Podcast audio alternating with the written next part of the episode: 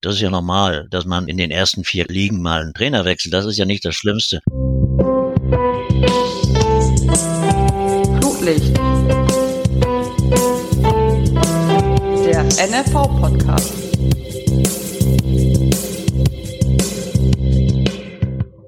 Guten Tag, moin moin und hallo. Dies ist Flutlicht, der NFV-Podcast. Ich bin Stefan Freie und wünsche natürlich erstmal ein frohes neues Jahr. Außerdem möchte ich mich bedanken, denn bislang haben ziemlich viele Menschen diesen Podcast gehört.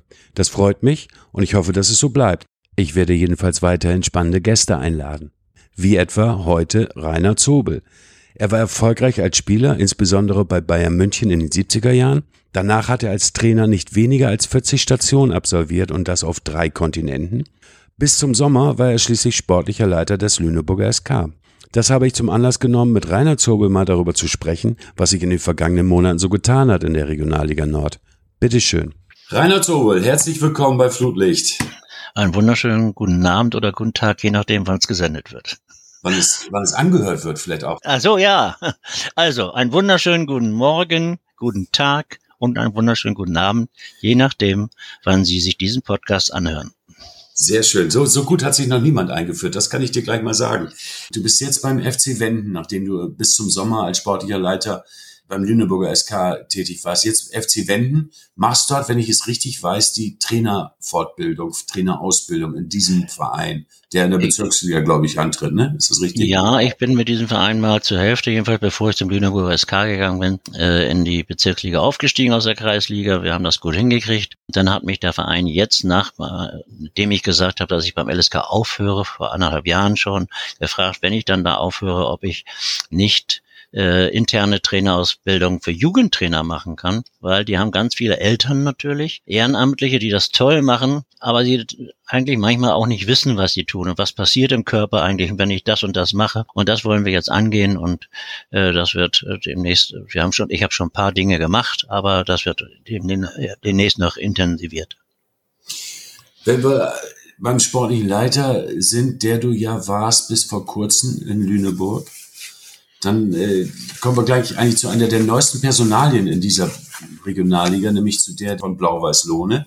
Die haben jetzt gerade den neuen Trainer, den Nachfolger dann vom damals ausgeschiedenen Henning Griesemann, nämlich Uwe Mörle vorgestellt. Der ist 43 Jahre alt. Vor kurzem hatten sie allerdings einen sportlichen Leiter präsentiert und da handelt es sich um Lukas Scheibel und der ist 24 Jahre alt. Hat mich ein bisschen überrascht, ist ein sehr junger sportlicher Leiter. Was meinst du dazu? Also ich glaube nicht, dass das was mit dem äh, Alter so sehr zu tun hat. Äh, natürlich ist Erfahrung in dem Fußballgeschäft immer ganz gut und in der Regionalliga fängt das Fußballgeschäft ja schon mal langsam an. Aber erstmal sagst du, okay, 24, da hat man noch nicht so die Kontakte vielleicht, wie man sie mit 34 oder 44 hat. Aber warum nicht? Ja, die bauen, die bauen sich ja heute jungen Leute ziemlich schnell auf über WhatsApp, über Facebook, über was weiß ich, wie das alles heißt, Instagram und wie auch immer. Ich bin ja nicht so bewandert. Ich musste meine persönlichen Kontakte, ich kenne die, Telefon ne? ja. ich kenne die Telefonnummern. Die persönlichen ja. Kontakte sind manchmal auch wichtiger, aber äh, in der neuen Zeit, äh, keine Ahnung, vielleicht klappt das auch so. Ich ja. wünsche es den beiden. Das Wichtigste ist, dass die beiden in einer in eine Richtung gehen. Ja, das, darauf wird es am Ende ankommen, ne? wie das Verhältnis vom sportlichen Leiter zum Trainer ist und wie sehr man da in eine Richtung rudert. Und wenn das funktioniert, ist das Alter vermutlich dann auch eher sekundär womöglich. Dann kommen wir mal zur, zum Rest der Regionalliga, würde ich fast sagen. Und fangen wir oben an. VfB Lübeck. Geht kein Weg dran vorbei jetzt in dieser Saison, oder was meinst du?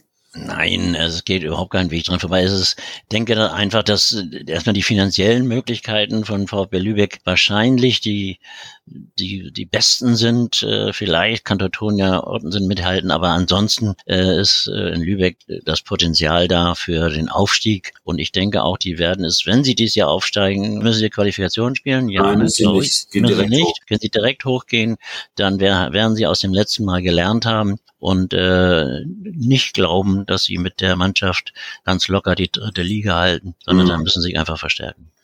Ja, vor kurzem hatte ich Sebastian Harms, den sportlichen Leiter dort in Lübeck, zu Gast in diesem Podcast, der auch gesagt hat, es geht sicher um die Mannschaft, die man dann im Zweifel nochmal deutlich verstärken muss wahrscheinlich.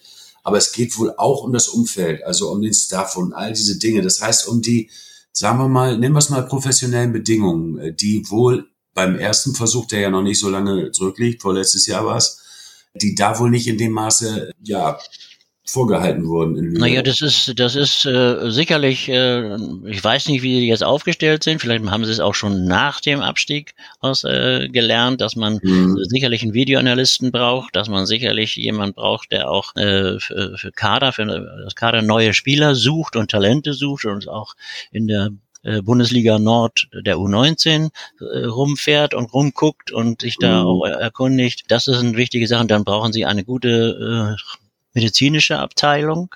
Ja. Äh, ich glaube, einen guten Fitnesstrainer haben sie, soweit ich das weiß.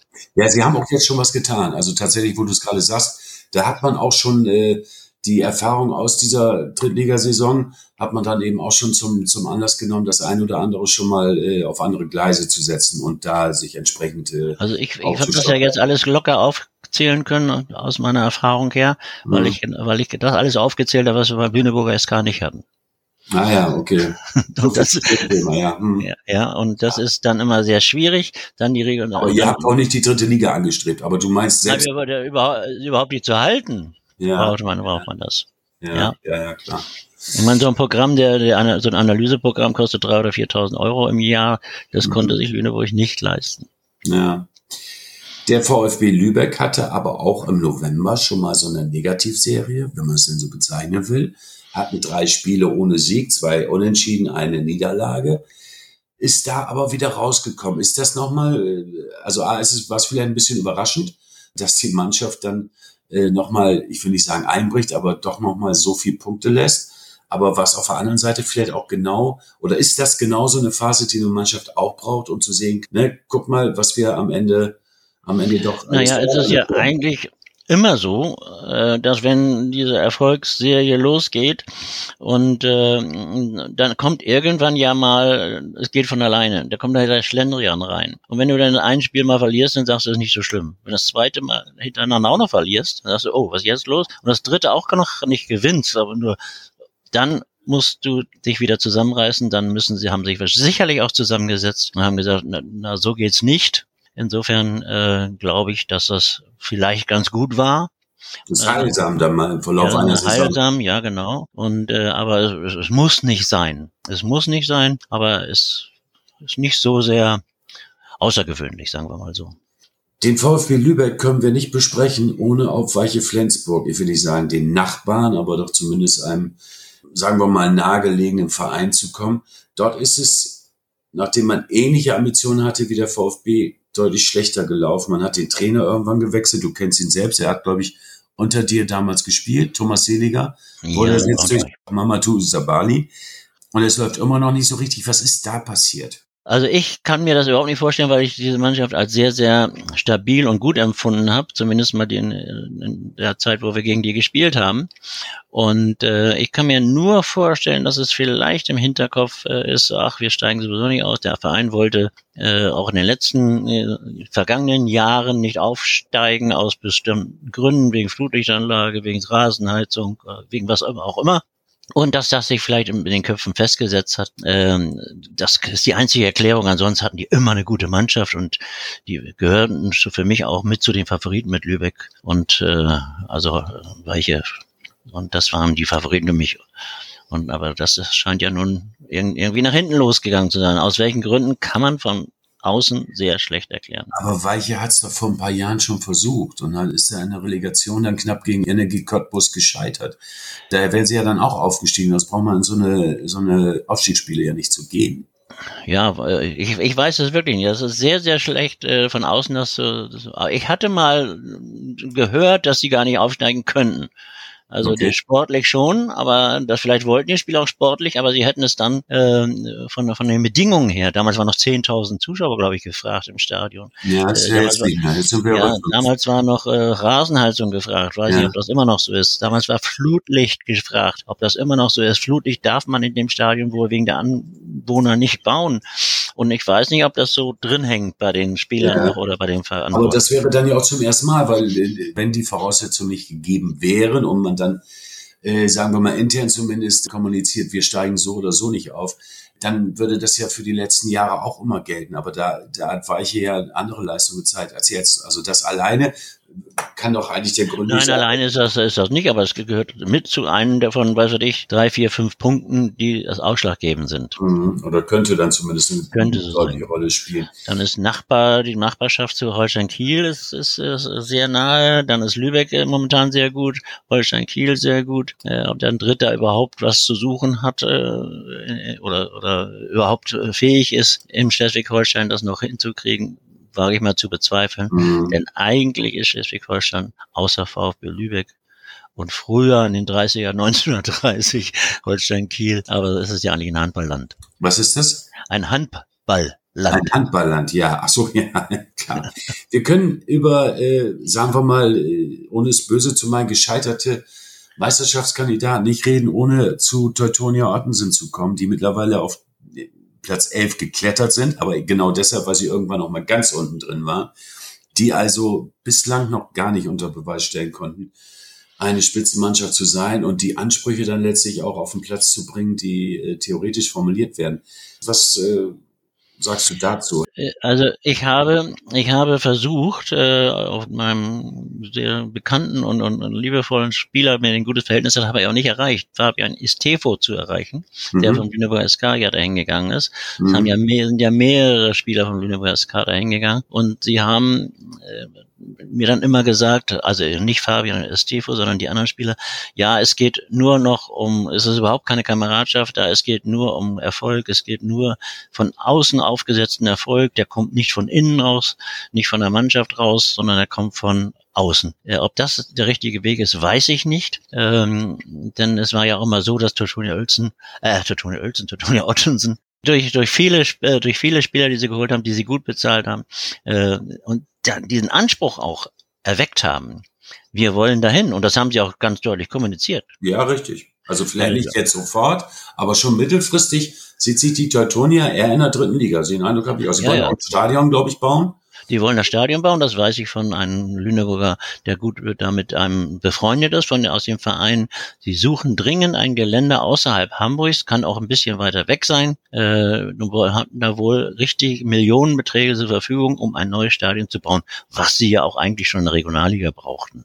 Denn Mhm. sie spielen ja bei Victoria auf dem Kunstrasenplatz. Man hat gesehen, dass selbst die Pokalspiele da nicht ausgetragen werden dürften, durften. Die anderen Vereine sind den sind Tortunia Ottensen nicht so gut gesonnen, hatte ich das Gefühl, denn St. Pauli hat abgelehnt und insofern äh, müssen sie ja was machen und was suchen, um letztendlich, äh, ja, wenn sie diesen Erfolg äh, anstreben in die dritte Liga und möglicherweise noch zweite Liga, dann müssen sie natürlich ein eigenes Stadion haben. Gut, aber im Moment äh, fehlt schon mal die sportliche Seite, so dass wir dann die Teutonia eigentlich auch streichen müssen. Wenn wir aber mal in der Spitzengruppe äh, bleiben oder in sie zurückkehren, es ist vor Jeddelo. Mit Björn Ja. Lindemann, einem ehemaligen Offensivspieler, der nun äh, die Mannschaft offensichtlich sehr gut in Richtung Erfolgsspur gebracht hat. Finde ich, finde ich auch. Äh, man, ich habe immer das Gefühl, dass viele Leute denken, Jeddelo ist so ein kleiner Dorfverein. Äh, Ist er nicht, hast du mir schon mal erzählt. Ist, Sag ist, mal. ist er nicht. Jeddelo 2, da denkt man ja auch immer, wo spielt denn eigentlich die erste? Ähm, äh, das ist ja ein, liegt ja in der Gemeinde Zwischenahn. Zur Gemeinde Bad Zwischenahn, äh, Zwischenahn gehört Bad Zwischenahn, da gehört Edewig zu, da gehört Jeddelo zu, da gehören ganz viele rund um das Bad Zwischenahner Meer zu Ortsteile. Das ist relativ groß und vor allen Dingen ist da die Fleischindustrie sehr groß in der Nähe.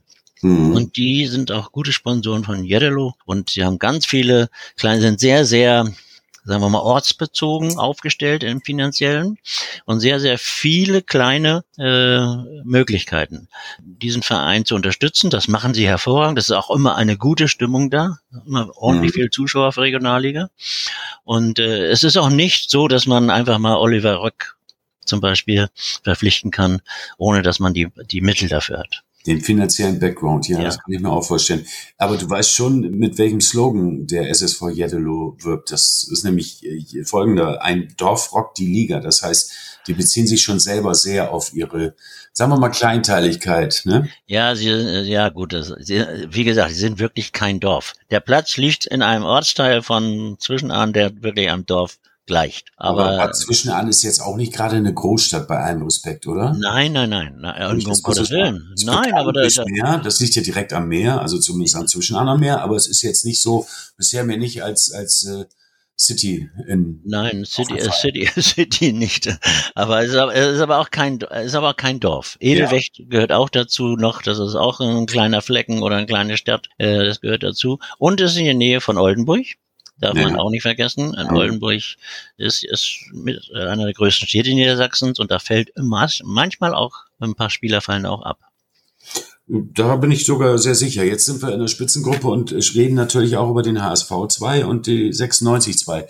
Zwei Mannschaften, die sich äh, sehr gut behauptet haben, wobei man beim HSV eher damit rechnen konnte, weil man dort und äh, ich meine auch, das hast du mir schon mal gesagt, das ist eigentlich eine gute Idee, äh, auf die Mannschaft des Vorjahres gesetzt hat, weil man dort also den Talenten schon offenbar ein bisschen mehr Zeit gibt, um sich an den Herrenfußball zu gewöhnen. Und dann stellt sich zumindest der Erfolg, der mannschaftliche Erfolg, abzulesen an der Regionalliga-Tabelle, offensichtlich vielleicht dann auch mal eher ein, als wenn man jedes Jahr, sagen wir mal, ein Dutzend Spieler wegschickt und ein Dutzend holt, oder? Das ist richtig. Also äh, das war für mich immer ein, ein, ein, ein, ein Unverständnis, weil ich weiß, dass Spieler mit 18, 19 noch nicht fertig sind. Da gibt es Ausnahmen sicherlich, mhm. die, die, sie auch, die müssen sich auch noch weiterentwickeln, aber äh, dass die Spieler manchmal drei Jahre brauchen, um sich im Herrenfußball zu entwickeln. Und insofern äh, habe ich das nie verstanden so richtig, dass sie immer wieder die neuen guten Talente aus der U19 sofort in ihre zweite Mannschaft einbauen wollen. Und äh, die haben ja nur noch ein Jahr zur Entwicklung im Herrenfußball gehabt. Und wenn das dann nicht so gleich so geklappt hat, dann ja, dann hat man sie ersetzt durch neue. Und die brauchten auch wieder eine Zeit. Diese zweiten Mannschaften kamen immer in den letzten äh, Spielsaisons immer erst in, den, in der zweiten Hälfte der Saison kamen sie, weil sie dann eingespielt waren und dann haben sie äh, ihre, meistens äh, kam St. Pauli vom Abstiegs, Abstiegsbedrohplatz und ging dann höher. Und HSV war auch nicht immer gerade in, in, in Top-Positionen. Werder kam aus dem Mittelfeld. Werder, ja. So war das meistens, ist richtig, ja. Ja, und das, das, daran, allein daran sieht man, eine Zeit, dass man eine Zeit braucht. Und wenn man mhm. die Zeit eben auf nicht in einem Jahr setzt, sondern vielleicht in zwei, drei Jahren, dann kommt sowas bei raus, wie es jetzt bei Hannover 96 und beim HSV rausgekommen ist. Die spielen oben mit, werden Lübeck aber wahrscheinlich nicht mehr erreichen. Nee, das glaube ich auch nicht. Nun gibt es aber sogar Bundesliga-Vereine, die mit dem Hinweis darauf, dass die wirklich großen Talente, die das Zeug zum Bundesligaspieler haben, sowieso aus der A-Jugend eigentlich gleich zu den Profis gehen, ja ihre zweite Mannschaft sogar zurückgezogen haben. Das äh, dürfte bei dir nicht auf viel Verständnis treffen. Ich verstehe das überhaupt nicht. Es wurde immer argumentiert, die zweite Mannschaft ist zu teuer. Ich kann das mal ein Beispiel von Eintracht Braunschweig sagen. Sie haben gesagt, die zweite Mannschaft ist zu teuer, die kostet fast eine Million. Ähm, spielte mit LSK in einer Liga, in der dritten Liga. Warte, du musst vielleicht dazu sagen, wann das war, weil heute wird keine zweite Mannschaft mehr nur eine Million kosten, würde ich mal sagen. Ja, das kann sein, das weiß ich jetzt nicht, aber, hm. Aber äh, darf ich mal jetzt kurz unterbrechen?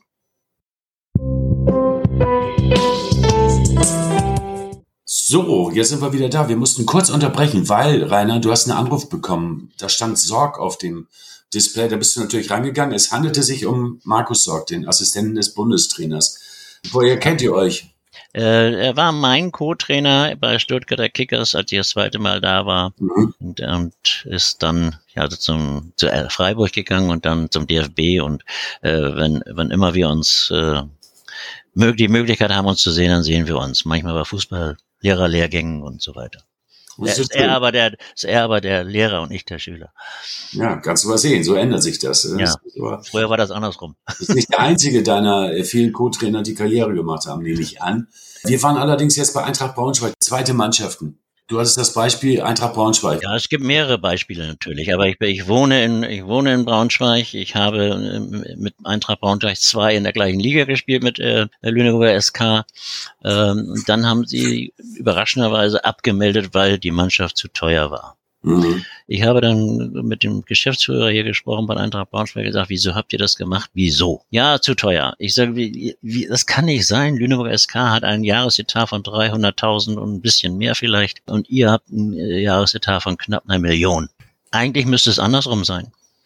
Mhm. Wir müssten eigentlich die Millionen in Lüneburg haben und ihr die 300.000, weil wir, bei uns kann man nicht nach oben kommen. Bei uns gibt es keine Perspektive für junge Talente. In Braunschweig muss man gar nicht so viel bezahlen. Bei Werder Bremen auch nicht und bei HSV und bei St. Pauli auch nicht, Holstein Kiel auch nicht und Hannover 96 auch nicht. So, insofern äh, verstehe ich die, die, die Argumentation nicht. Denn die müssen eigentlich billiger sein als die anderen Regionalligamannschaften, weil sie ja die Perspektive bieten können für junge Talente. Pass auf, wenn du es richtig gut machst, wenn du ein Jahr oder zwei Jahre hier gut spielst, hast du die Chance nach oben zu kommen. Mhm. Es gibt ein paar wenige Beispiele. Äh, Sargent bei Werder Bremen, es gibt äh, Weiland bei Hannover 96, die alle Regionalliga gespielt haben und äh, die dann äh, erst später, viel später, nicht mit 19 und nicht mit 20 und auch noch nicht mit 21 ins Profigeschäft gekommen sind. Mhm. Und deswegen ist es so, dass ich das nicht verstehe. Dann wirst, würdest du dich besonders freuen, wenn Nachwuchsmannschaften wie jetzt der HSV und 96 durchaus ihre Erfolge dann auch in der Liga feiern. Sagt ja jetzt noch nicht so viel darüber aus, wie der einzelne Spieler sich entwickelt, aber ich glaube, äh, ganz allgemein wird Mannschaftserfolg auch immer durch gute Spielerleistung ja ermöglicht. Insofern gehen wir mal davon aus, dass das da im Moment ganz gut läuft mit der Nachwuchsförderung. Ich glaube auch, ich kenne ja auch ein paar vom HSV, noch ein paar Spieler, weniger, aber noch ein paar. Und die äh, halte ich für ganz gute Talente. Und ich denke auch, dass der ein oder andere da rauskommt. Hm. Von den positiven Überraschungen müssten wir jetzt doch mal wieder übergehen zu einer eher negativen Erscheinung der TSV Havelse. Ist mittlerweile Tabellen 14. und darüber wird man, glaube ich, mal einigermaßen zufrieden sein, weil zwischenzeitlich auch der TSV sich ganz unten befand aber eben als Drittliga-Absteiger. Beim TSV Havelse hat man von Anfang an, das heißt schon vor der Saison gesagt, Leute, nur weil wir aus der dritten Liga kommen, sind wir deshalb noch kein Anwärter auf einen Spitzenplatz in der Regionalliga, denn wir haben auch noch mal eine ganz neue Mannschaft. Die haben ja relativ viel äh, Fluktuation gehabt im Personal. Einige haben gesagt, in der dritten Liga gefällt's mir, ich bleib gleich hier, haben das deshalb aber dann eben auch den Verein wechseln müssen. Insofern hat man beim TSV von vornherein gesagt, wird nicht so leicht, wie ihr euch das vorstellt, ist es dann auch nicht geworden. Und trotzdem würde man ja schon mal fragen, so negativ hätte es aber auch zumindest lange Zeit nicht laufen müssen.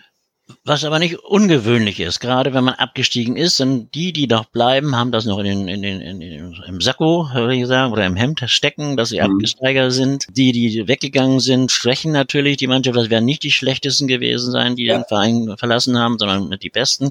Die anderen, wie gesagt, die, das gelten als Absteiger. Da musst du erstmal eine neue Mannschaft finden, da musst du erstmal wieder sie zusammenstellen. Das geht in Havelse, glaube ich, ganz gut auch und die haben ein gutes Umfeld und ein, ist ein guter gut geführter Verein, so wie ich das sehe und schon eigentlich schon fast immer gewesen. Unaufgeregt, glaube ich auch. Unaufgeregt. Hat den Trainer gewechselt, das muss man vielleicht dazu sagen. Philipp Gaste ist angefangen. Ja, das, das passiert ja auch. Das ist ja normal, dass man in, in, den ersten vier Ligen mal einen Trainer wechselt. Das ist ja nicht das Schlimmste. Äh, ich meine, wir haben ja, ich, als ich mal in der Regionalliga bei Lüneburg angefangen habe, äh, schon lange her, äh, da äh, war Hans Siemensmeier Trainer geworden, mhm. äh, gewesen bei Havelse, wurde dann und bei, bei, äh, bei Lüneburg SK war Horst Blankenburg, also angesehene Fußballer. Mhm. Und es wurde in, am selben Tag oder so wurde Volker Finke bei Havelse und ich bei Lüneburg Trainer. Also das passiert schon mal. Mhm. Und wir haben dann gesagt, sehr lange her, glaube ich. Ja, ja, ja. Das war mein erstes Spiel mit Lüneburg und es entstand eine tolle Freundschaft mit Volker Finke bis heute. Mhm. Wo ist der gerade, wo du das so sagst? Der ist jetzt momentan, äh, wohnt, er, wohnt er in Freiburg noch, in der Nähe von Freiburg. Ja. Und ist jetzt aber nicht mehr aktiv. Ist nicht mehr aktiv. Ja, momentan okay. nicht. Vielleicht kannst du ihn zum FC Wenden lotsen. Nee, das, das möchte ich nicht, dann möchte ich das alleine machen. okay, alles klar. Also Havese kommt vor. Ganz anders lief es zunächst beim VfL Hildesheim, die ja äh, tollen Start hatten, die elf Punkte aus fünf Spielen geholt haben, unbesiegt waren, darunter auch den VfB Lübeck, zumindest einen Punkt abgenommen hatten. Aber danach ging auf einmal gar nichts mehr. Zehn Spiele lang haben die nichts gewonnen, also zumindest nichts gewonnen und haben sich dann ganz unten wiedergefunden, sodass äh, zuletzt Markus Unger davon sprach, wir befinden uns mitten im Abschießkampf, was ja auch Sinn macht angesichts der Platzierung im Tabellenkeller. Unabhängig von den Personalproblemen aber schon komisch, ne, dass eine Mannschaft so steil bergauf äh, geht und dann auf einmal gar nicht mehr punktet, richtig.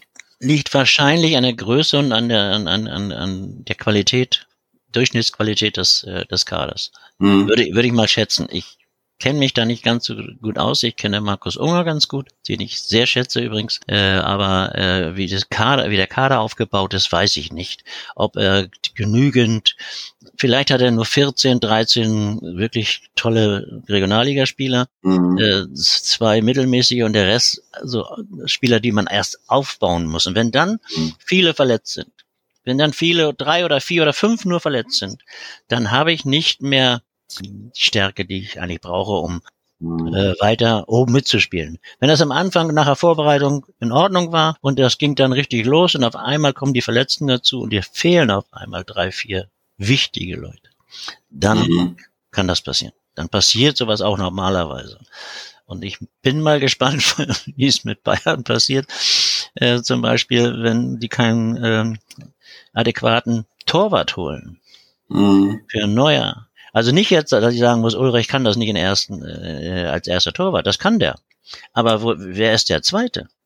Mhm. Oder wer ist der Erste, wenn, wenn äh, Ulreich wieder der Zweite werden will? Also man muss da schon immer die Verletzungen mit einberechnen, wenn man was erreichen will. Und wenn man das nicht kann, äh, so wie in Havelse, dass man nicht aus dem Vollen schöpfen kann, dann muss man eben damit rechnen, dass auch mal sowas passiert. Aber die haben dich wieder gefangen, Gott sei Dank. Ja, tatsächlich. Ja, fünf Punkte aus den letzten fünf Spielen. Äh, ist jetzt keine überragende Bilanz und auch nichts, was an den äh, Saisonstart erinnert, aber doch zumindest schon mal deutlich mehr als äh, zuvor dann drin war in diesem ja, Zwischentief, wenn wir es mal so nennen wollen. Ein, ich würde fast sagen, und das ist nicht böse gemeint, ein komplettes Tief hat allerdings äh, Kickers Emden erlebt, weil die jetzt, ja, man kann durchaus sagen, fast schon abgeschlagen am Tabellenende sind. Die sind aber eigentlich nach einer sehr guten Aufstiegsrunde relativ souverän in diese Liga gekommen. Was passiert da aus deiner Sicht? Was ist da schiefgelaufen? Ich glaube gar nichts. Ich glaube, da ist gar nichts schiefgelaufen. Möglicherweise waren sie sich nicht bewusst, dass es schon ein gewaltiger Schritt ist, von einer Klasse in die andere äh, zu gehen, also die nächste höhere zu gehen. Das ist nicht das ist nichts Neues. Also das ist auch nicht äh, jetzt äh, Oberliga, Regionalliga spezifisches, sondern es ist letztendlich, wenn man eine Klasse höher geht, dann ist der Fußball schneller, äh, äh, aggressiver und er ist einfach in, in allen Belangen besser. Und wenn man mhm. da nicht rechtzeitig aufpasst, ähm, da zu verstärken, oder das weiß ich nicht, ob Kickers M das gemacht hat, äh, dann äh, passiert sowas, dass man sagt, man ist ja in einer Euphorie und sagt, ja, mit der Mannschaft, da haben wir souverän die Oberliga dominiert, dann kann die Regionalliga ja nicht so viel schlimmer werden. Das ist ein Trugschluss. Mhm. Also, dass man sich quasi verlassen hat auf die, die ohne Zweifel vorhandenen äh, Fähigkeiten und dann gesagt hat, das wird schon gehen. Ich brauche mindestens drei, vier, fünf erfahrene Regionalligaspieler, wenn ich mit einer Oberligamannschaft. Was haben die doch auch? Also die haben doch zumindest einige gestandene Spieler in ihren Reihen, die über eine entsprechende Erfahrung verfügen. So habe ich das zumindest wahrgenommen. Deshalb sind sie auch so äh, erwartet souverän aufgestiegen. Das macht ja der Zweite aus Niedersachsen, ist ja eigentlich immer der Favorit in dieser. Aufstiegsrunde mit Schleswig-Holstein, mit Hamburg und eben Bremen. Da gilt ja eigentlich der Zweite aus Niedersachsen. Der Erste geht ja direkt hoch Ne, das war ja Blau-Weiß-Lohne und dann kam Kickers Enden und die sind ja angetreten als äh, aussichtsreichste Mannschaft und haben diesen, diesen Ruf aber ja durchaus auch unterstrichen. Ich meine, Emden weiß ich von meiner Zeit, als ich da noch gegen, als Gegner gegen gespielt habe, ist eine verrückte Fußballstadt. Es äh, ist immer was los, äh, aber ähm, ob sie da nun wirklich das richtige äh, richtig investiert haben oder äh, ob sie da gesagt haben, ja, das, wir sind souverän und haben ein paar souveräne Spieler, ähm, vielleicht wollen die dann auch nicht mehr so richtig, äh, so, die sehr, merken dann auch, dass sie nach Kiel müssen und nicht, äh, nicht mehr nur Niedersachsen fahren. Mhm. Es gibt auch manchmal Spieler, die sagen, ach, das, ach, das ist eigentlich viel zu weit und das ist mein, mit mein Hobby und jetzt wird es schon fast wieder professionell. Äh, auch das spielt manchmal Unterbewusstsein eine Rolle, aber ob das bei M so ist, weiß ich nicht, glaube ich auch nicht, aber es, ja, einer muss ja auch mal runter wieder. ja, ja, gut. Das ist eine gute Frage übrigens, also beziehungsweise eine gute Feststellung. Das ist ja gar keine Frage. Äh, die Frage möchte ich stellen und ich hoffe, dass sie auch gut ist. Kommt das mittlerweile zu kurz, dass man einfach auch mal sagen kann, die anderen sind besser als wir? Und deshalb haben wir nicht gewonnen und deshalb müssen wir auch wieder absteigen. Also ich habe mir kommt es jedenfalls so vor, dass dass man in früheren Zeiten eher dazu bereit war, zu akzeptieren, wir sind nicht so stark. Wir haben ganz viel versucht, aber wir sind nicht so stark. Heute scheint es mir so zu sein, dass man immer fragt, ja, wo ist der Fehler? Aber äh, nee, nee, nee, das darf man auch nicht. Also, also das darf man nicht. Also es gibt zwei, zwei Komponenten dabei. Äh, eine, die du sagst, äh, dass sie sagen, naja, wir sind doch so gut. Äh, welche, schlecht. Ich meine, wir sind so schlecht. nach einer ja. Niederlage. So, man kann ja. ja einfach auch mal sagen, Leute, wir, können, wir wissen, wie wir Fußball spielen können. Wir haben das heute gezeigt, aber der Gegner ist halt äh, stärker. Der, und deshalb hat er, hat er auch zu Recht gewonnen. Ich finde, das kommt sehr, sehr, sehr zu kurz, äh, dass man das einfach nochmal sagen kann, äh, ohne äh, damit Gefahr zu laufen, sich aus der Affäre stehlen zu wollen. Ja, das, das muss man auch sagen. Man muss das ja einsehen. Welche, man muss ja auch wissen, welche finanziellen Möglichkeiten hat man, welche Möglichkeiten hat man vielleicht durch eine Universität, wo viele junge Fußballspieler rankommen äh, und so. Dass die Möglichkeiten müssen ja auch da sein. Und wenn mhm. ich die Möglichkeiten nicht habe äh, und aber trotzdem aufgestiegen bin und merke, oh, hier wird aber anderer Fußball gespielt, dann darf man auch ruhig sagen, dass zum Beispiel die Regionalliga eben momentan für eine Mannschaft, sei es Emden oder sei es eine andere Mannschaft, einfach sind, die sind einfach so gut. Ja. Also das ist, das darf man dann auch sagen. Ob der Verein dann immer damit einverstanden ist, ist noch die zweite Frage. Aber ich denke mal, das sollte sogar nicht nur die, nicht die Spieler oder der Trainer sagen, es sollte auch von dem Verein kommen und die müssen das ja auch erkennen. Ja, eben, aber ich habe manchmal das Gefühl, da sind viel zu viele Menschen mittlerweile, ob sie nun in einer verantwortlichen Position sind, ob sie auf der Bank sitzen oder vielleicht sogar auch auf dem Platz stehen, viel zu sehr getrieben davon zu sagen, ja, was haben wir jetzt alles falsch gemacht? Und was hätten wir unbedingt besser machen? Das gibt's natürlich im Fußball immer. Und die Frage gehört zum Sport sicherlich auch dazu, insbesondere wenn man verloren hat. Aber ich finde diese Feststellung einfach zu sagen, ja Leute, aber wir haben auch gegen Gegner gespielt, der war einfach besser als wir. So. Ja. Oder nach einer Saison einfach sagen, wir waren halt nicht gut genug für diese Liga. Das kommt immer mal wieder vor, aber ich habe so den Eindruck, wenn du es machst heutzutage, dann setzt du dich schon schnell den Verdacht aus, äh, lässt sich nach irgendwelchen Rechtfertigungen zu suchen oder nach Ausreden oder sonst was. Dabei muss es das ja nicht sein. Das ist manchmal ja eine ganz, ganz konkrete, äh, durchaus realistische Feststellung, die man dann einfach mal treffen muss. Nee, wir waren nicht gut genug und deshalb sind wir jetzt wieder zurück. Das sind Aber, Tatsachen. Das sind einfach Tatsachen. Genau. Das muss man akzeptieren. Äh, ich glaube, als, als völliges Ausnahmemannschaft für so eine, eine Art äh, zu denken, ist zum Beispiel Union Berlin. Die haben mhm. immer so gedacht und haben gar nicht gemerkt, dass sie ganz gut sind. Ja. ja. ja. ja. Jetzt steht es aber fest am Tabellenstand. Ja, ja, jetzt, jetzt stellen sie es fest. Aber sie haben das nicht gemerkt, dass sie richtig gut Fußball spielen und richtig diszipliniert Fußball spielen, einen super Trainer haben und äh, haben eigentlich immer gesagt, wir gehören da eigentlich gar nicht hin, aber wir wollen versuchen, Nummer eins in Berlin zu werden. Jetzt sind ja. sie es fast unangefochten in Berlin. Ja. Ja, und Auch das eine Momentaufnahme weiß man nicht, aber. Ist eine Momentaufnahme, aber Sie dürfen es jetzt sagen. Sie haben es immer nicht gesagt, dass sie, nie, dass sie gut sind. Ja. Äh, genauso wie die anderen nicht, nicht gesagt haben, dass sie zu schlecht sind in der Regionalliga oder so. Die haben gesagt, sie sind nicht gut genug. Und, das, mhm. und insofern gibt es da auch äh, Umkehrschlüsse.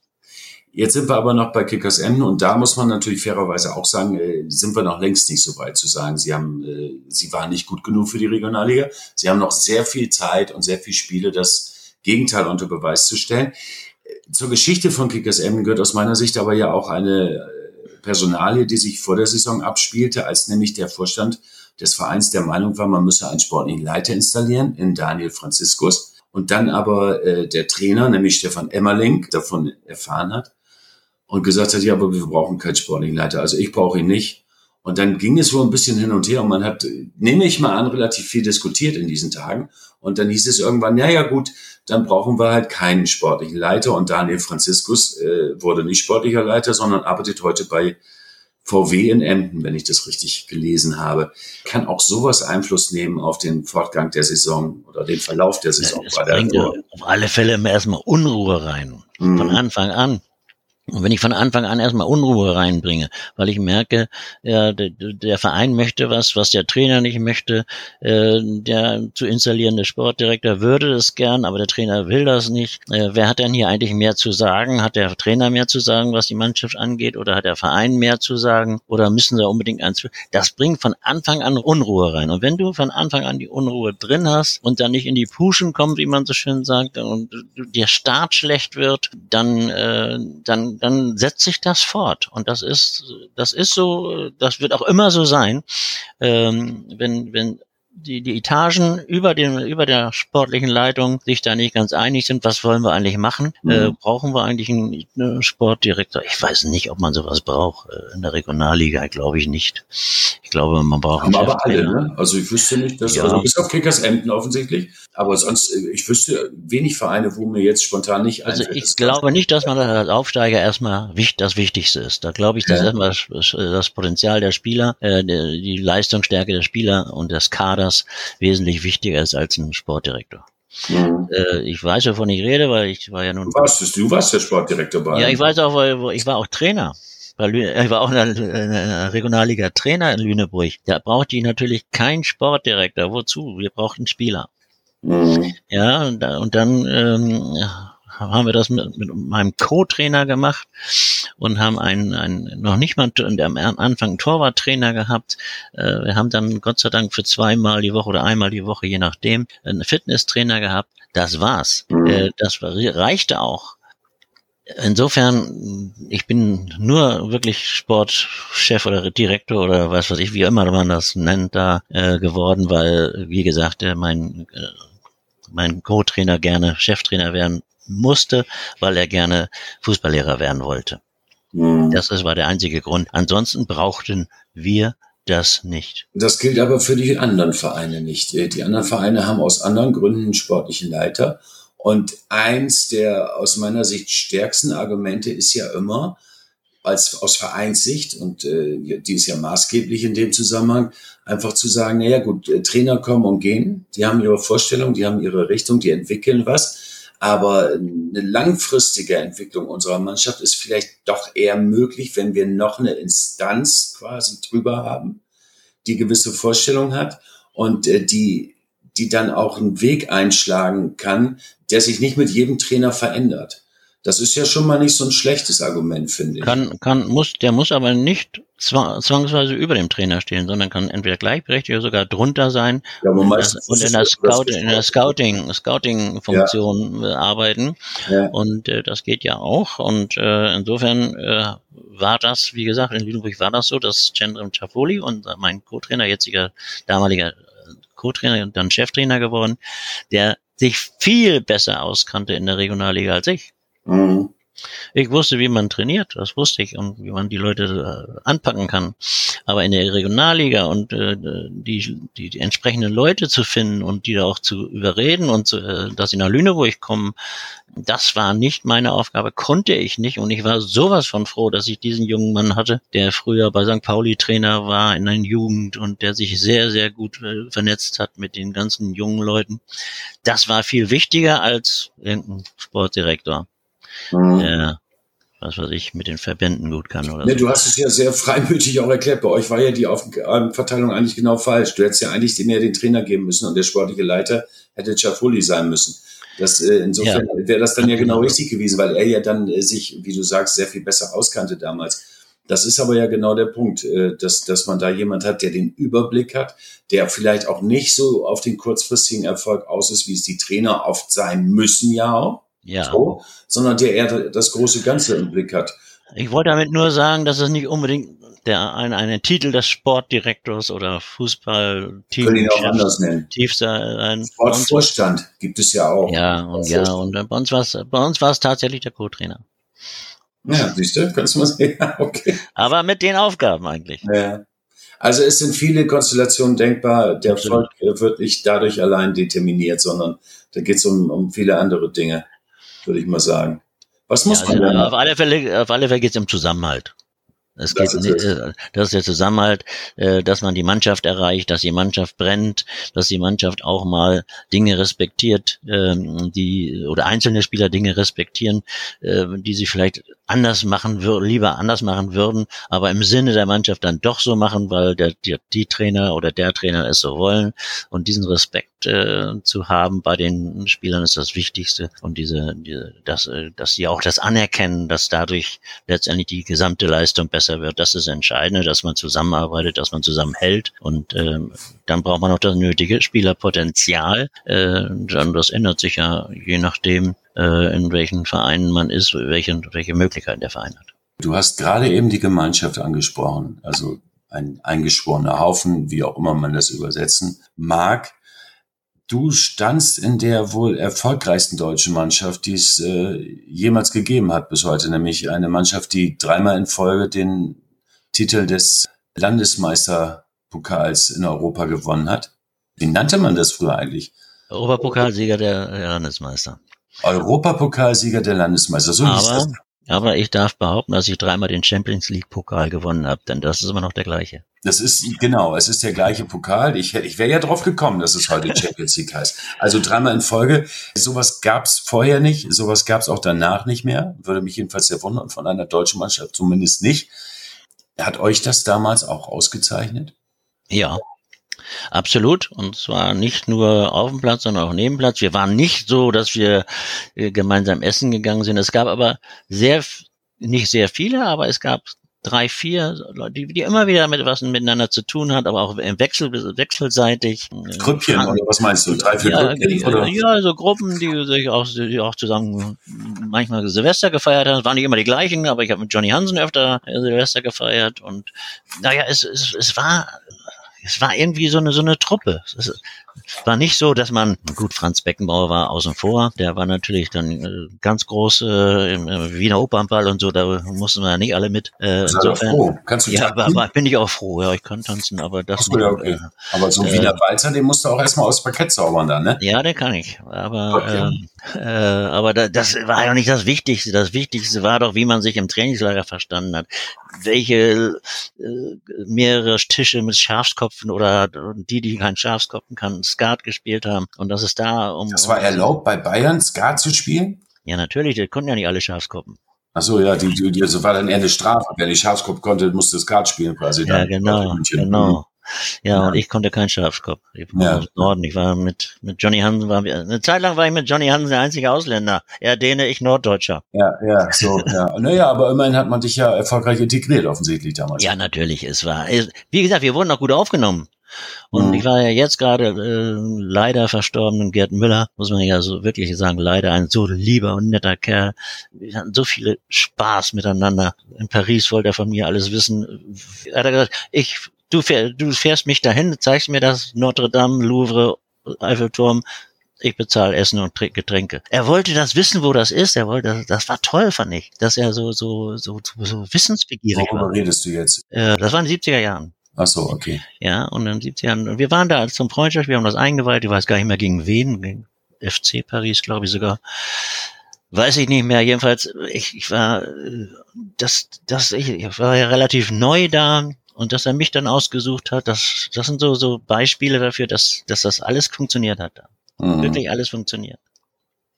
Er hat wahrscheinlich gedacht, dass du als Norddeutscher auch den schnellsten Zugang zum äh, Pariser Verkehr dann herstellen kannst. Das nicht, aber es war ja so, dass Paul Breitenhausen neu gewesen, Edgar Schneider neu gewesen, Uli Hoeneß neu gewesen, ich neu gewesen und noch einer, ich glaube Jürgen Ei. Und alle fünf hatten Abitur und das war ganz neu in, Braun, äh, in, in München.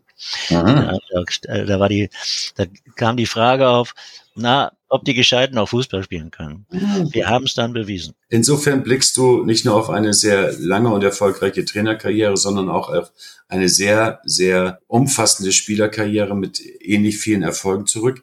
Ich fand's schön, hat mir viel Spaß gemacht.